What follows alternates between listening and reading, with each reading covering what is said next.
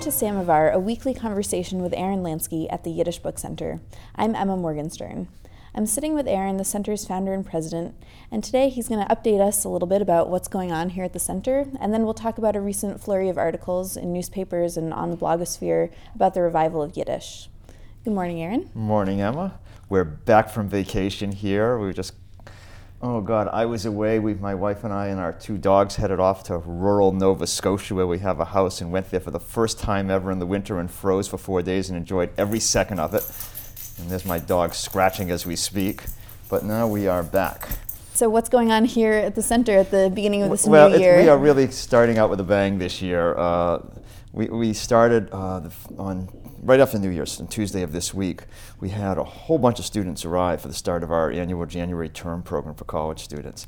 So these are mostly students from the, five colleges, primarily from Smith, uh, Mount Holyoke, and Hampshire colleges.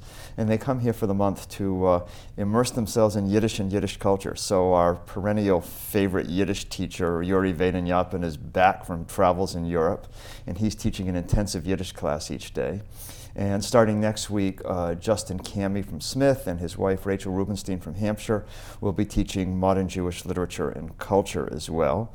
Uh, and the students are loving every second. They've only been here two days so far, and yesterday I went walking through the building, and every place I looked was full of students because they were all working on projects in the afternoon.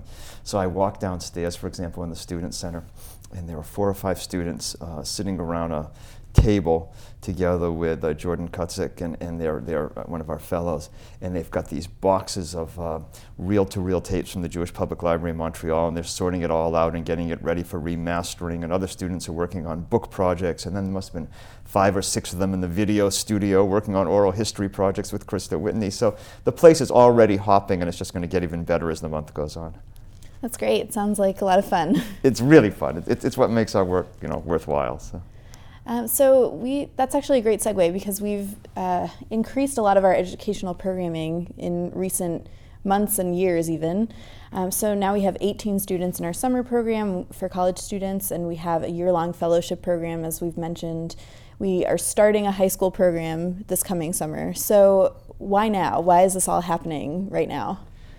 Uh, you know, I, I, think about that question a lot, and. Uh, you know, I guess if I think about what happened 30 years ago and how much the world's changed, it, it, you know, obviously there's a wonderful sense of vindication in all of this, but there's also a sense for me of kind of inevitability in it as well.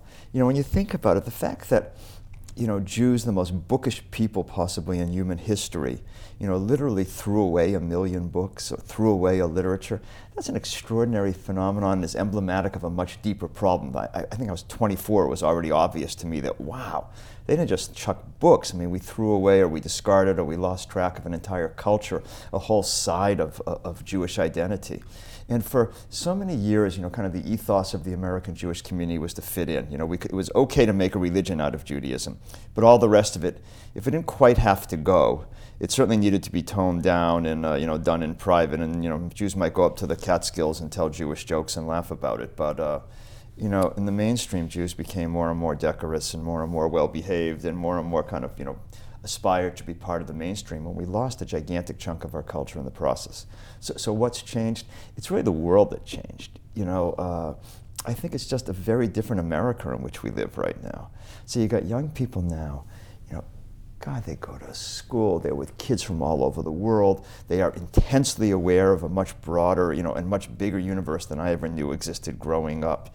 And if they're going to be exploring all sorts of cu- different cultures, you know, it's not just you know dead white men, as we say, you know, and studying literature anymore. They're reading literatures of all sorts of peoples and from all over the world.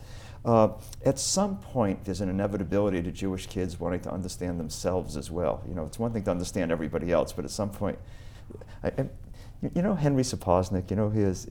The name sounds familiar. Yeah, yeah. Henry was, um, oh, he worked at YIVO, the Sound Archives, for many years, and then he founded, he was an accomplished klezmer musician and ethnomusicologist, and then he founded um, uh, KlezKamp, where people from, you know, come and this really intense immersion in Jewish culture up in the Catskills. I remember, I remember uh, he spoke here once, Henry spoke here once, and he said that he had started out as a bluegrass musician He said he used to go down to Appalachia and he was always learning all these new bluegrass songs and he was so into the whole thing. And finally, one day he's sitting there learning yet another song, and one of these local people up in the you know the mountains of uh, West Virginia looked at him and said, you Jews have any music of your own? You know, they were out trying to learn everybody else's music. And you know, I have a friend who's the world's, a Jewish guy who's the world's expert in Tibetan literature. You know, I mean, Jews study the whole world. It's sort of an inevitability that time would come we want to understand ourselves as well. So I think the time's just ripe for it. And once Jewish kids come around and start wanting to understand themselves, then they have to come to Yiddish at some point. Not, not out of ideology, not because Yiddish is the only definition of Jewish life, but simply because if you want to understand who Jews are as a people, we need to understand where we come from. And if you want to understand where we come from, at some point we have to come to terms with the language Jews actually spoke, or three quarters of the world's actually Jews actually spoke for the last thousand years. And therefore, I think young people are turning to Yiddish like we've never seen before. And I should add that also accounts for the intense interest not only in Yiddish culture but in Yiddish language specifically because kids are just much more polyglot now. They understand that language is a key to cultural understanding, you know, on all fronts. And therefore, in the Jewish front, it means you don't only study Hebrew, which is critical, but you also study the language Jews actually spoke, which was, you know, for, for most Jews in Central and Eastern Europe had been, had been Yiddish. And so, what's our role in all of this at the Yiddish Book Center? We, we are really in kind of in an incredibly enviable role right now because uh, you know, I think the world's just slowly kind of waking up to this reality. Like you saw these articles last week. Where were they? There was one in AP, was it? Or yeah, there was one in AP. There's there have been articles in the forward and the AP one had a funny headline. What was it? It, it was, like, Gewalt Yiddish is making a comeback at. Oh yeah, right. right. Well, first yeah. of all, that's a misuse of the word Gewalt because it's not exactly a crisis that is making right. a comeback. it's really surprising. I mean, it's it's quite wonderful that it's making a comeback in that sense. But I, I think yeah, I read, I read those articles, and, and I think in all of them, there's a slight tone of astonishment. You know, wow, you know, what's, what's going on here? And although it's never quite explicitly stated, there's almost an undercurrent that, you know, you know, is this nostalgia or is it something funny? Is it something kind of retro that's going on that people are finding Yiddish, you know? Whereas for me, it's more like that Bob Dylan song, you know, you know that something's happening here, but you don't know what it is, do you, Mr. Jones? There is something happening that's far more profound than nostalgia or far more, you know, isn't this cute or isn't this sweet that young people are coming to terms with Yiddish? I think it represents a profound paradigm shift and cultural shift in the world generally and in the Jewish world in particular. So to go back to your question for the book center, you know, we're here. We've been doing this for 32 years now. We're, we're pretty good at it. You know, we, we work with the major scholars all over the world. We've learned how to teach. We've learned how to develop programs for young people, and we're learning more all the time. And so we're in a great position now to uh, kind of share this knowledge with the world. Sometimes I think, wow, it's, it's like we've got this gigantic treasure chest here. You know, for 30 years we've been rescuing books all over the world. We found these tapes. We found, you know, cultural artifacts. We sit on this treasure trove such as the world's never seen. And you know, how do you open it up and how do you begin to share the treasures? Now that people really, really want to know what's inside, what a great role to be in, right? To be able to share that. So our role's kind of twofold in a way, or maybe threefold even, you know. On the one hand, we provide the raw material for all of this, and of course the online library accomplishes that as well. Translation accomplishes all of that. We help teach people to help them to, uh, you know, to understand uh, the content of the culture. And we also play this role as kind of um, oh, you know, in, in, you know, as avatars or, or, or, as people who are kind of in the intellectual forefront of, of sharing the broader idea of this with the broader world. You know, that to say that, hey, we're at an amazing turning point in Jewish history, and I think we can articulate what that means and what's happening here, so it doesn't become something where one's just perplexed or kind of astonished at, you know, why in the world would young people be interested in Yiddish, as we so often hear. I think we can present it in a way that it becomes the most common, the most um, common sense thing in the world. And you know, I, I, I swear I believe this that, that you know, 50 years from now, maybe even 10 years from now, we're going to look back. We meaning all all Jews everywhere will look back, and the aberrant period, the thing that seems weird to us, is not going to be the fact that in what year is it now 2012 that young people came around and started you know connecting with Yiddish culture. The weird thing is going to be that isn't it amazing that for a period of about 100 years we lost track of our own culture and our own language and our own identity? And isn't it wonderful that finally we kind of came to our senses and the world changed enough that it could allow us to begin reclaiming what was rightfully ours and building something new? And I just have to say one more thing, Emma. We're not living in the past, right? You know, we're not, we're not exploring these great treasures and opening up the treasure chest and figuring out what this literature and culture are all about so that we can you know have this wonderful retro uh, engagement with the past. We're doing it because it's the foundation for whatever comes next you know? In other words you can't make new creativity ex nihilo. You got you got it's got to have antecedents. It has to have literary precedent.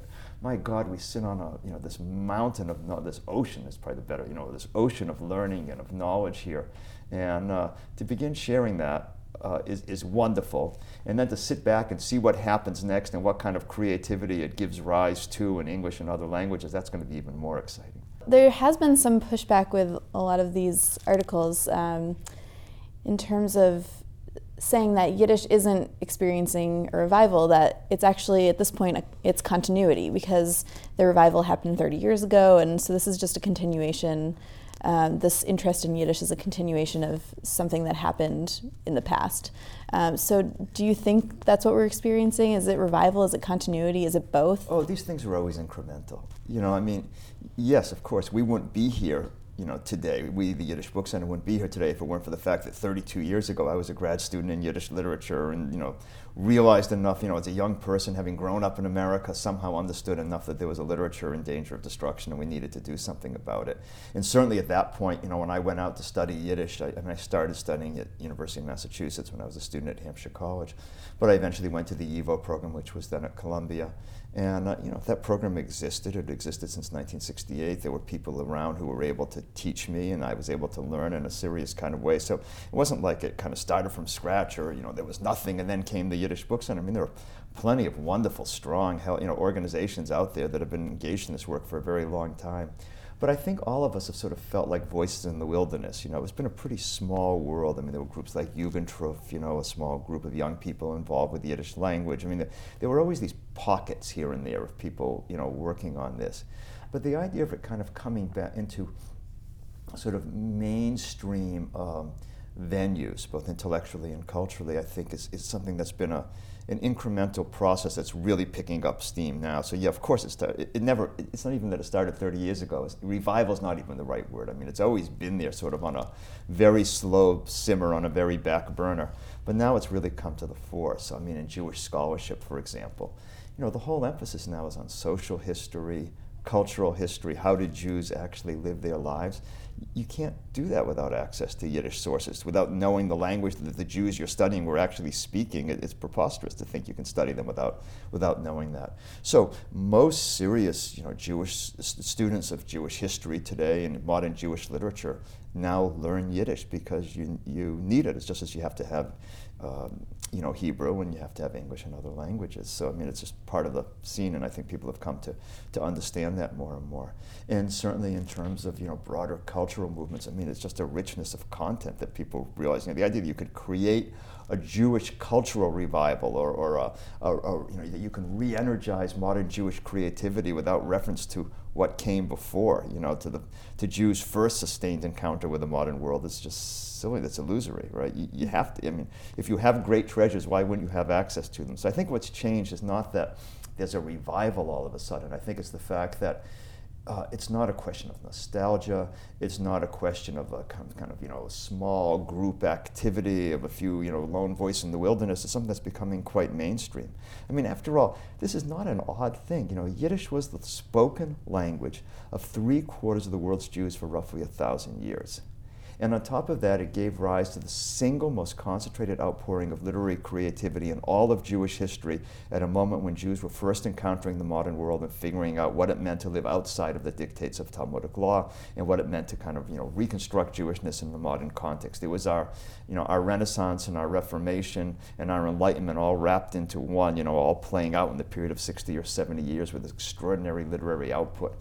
So how in the world any of us as Jews can kind of understand modern Jewish life without reference reference to that. It's, it's as silly as trying to understand modern Jewish life without reference to Torah and Talmud and, and other sources. You know, I mean, it is both the blessing and the curse of us Jews that we have a real lot of books that came before us and we have a real lot to learn. But it's, boy, what a, what a wonderful gift as well. All right. Well, I think that's all for today. Great. Well, thanks, Emma. yeah, thank you. Um, you can read Aaron's articles, uh, Flipside and Roadmap, which are about this other side of Jewish culture, in the two most recent issues of Pakn Treger. Both can be found on our website, yiddishbookcenter.org. I'm Emma Morgenstern. Thanks for listening to Samovar, a weekly conversation with Aaron Lansky. Our original theme music was written and performed by Hankus Netsky. This has been a production of the Yiddish Book Center in Amherst, Massachusetts.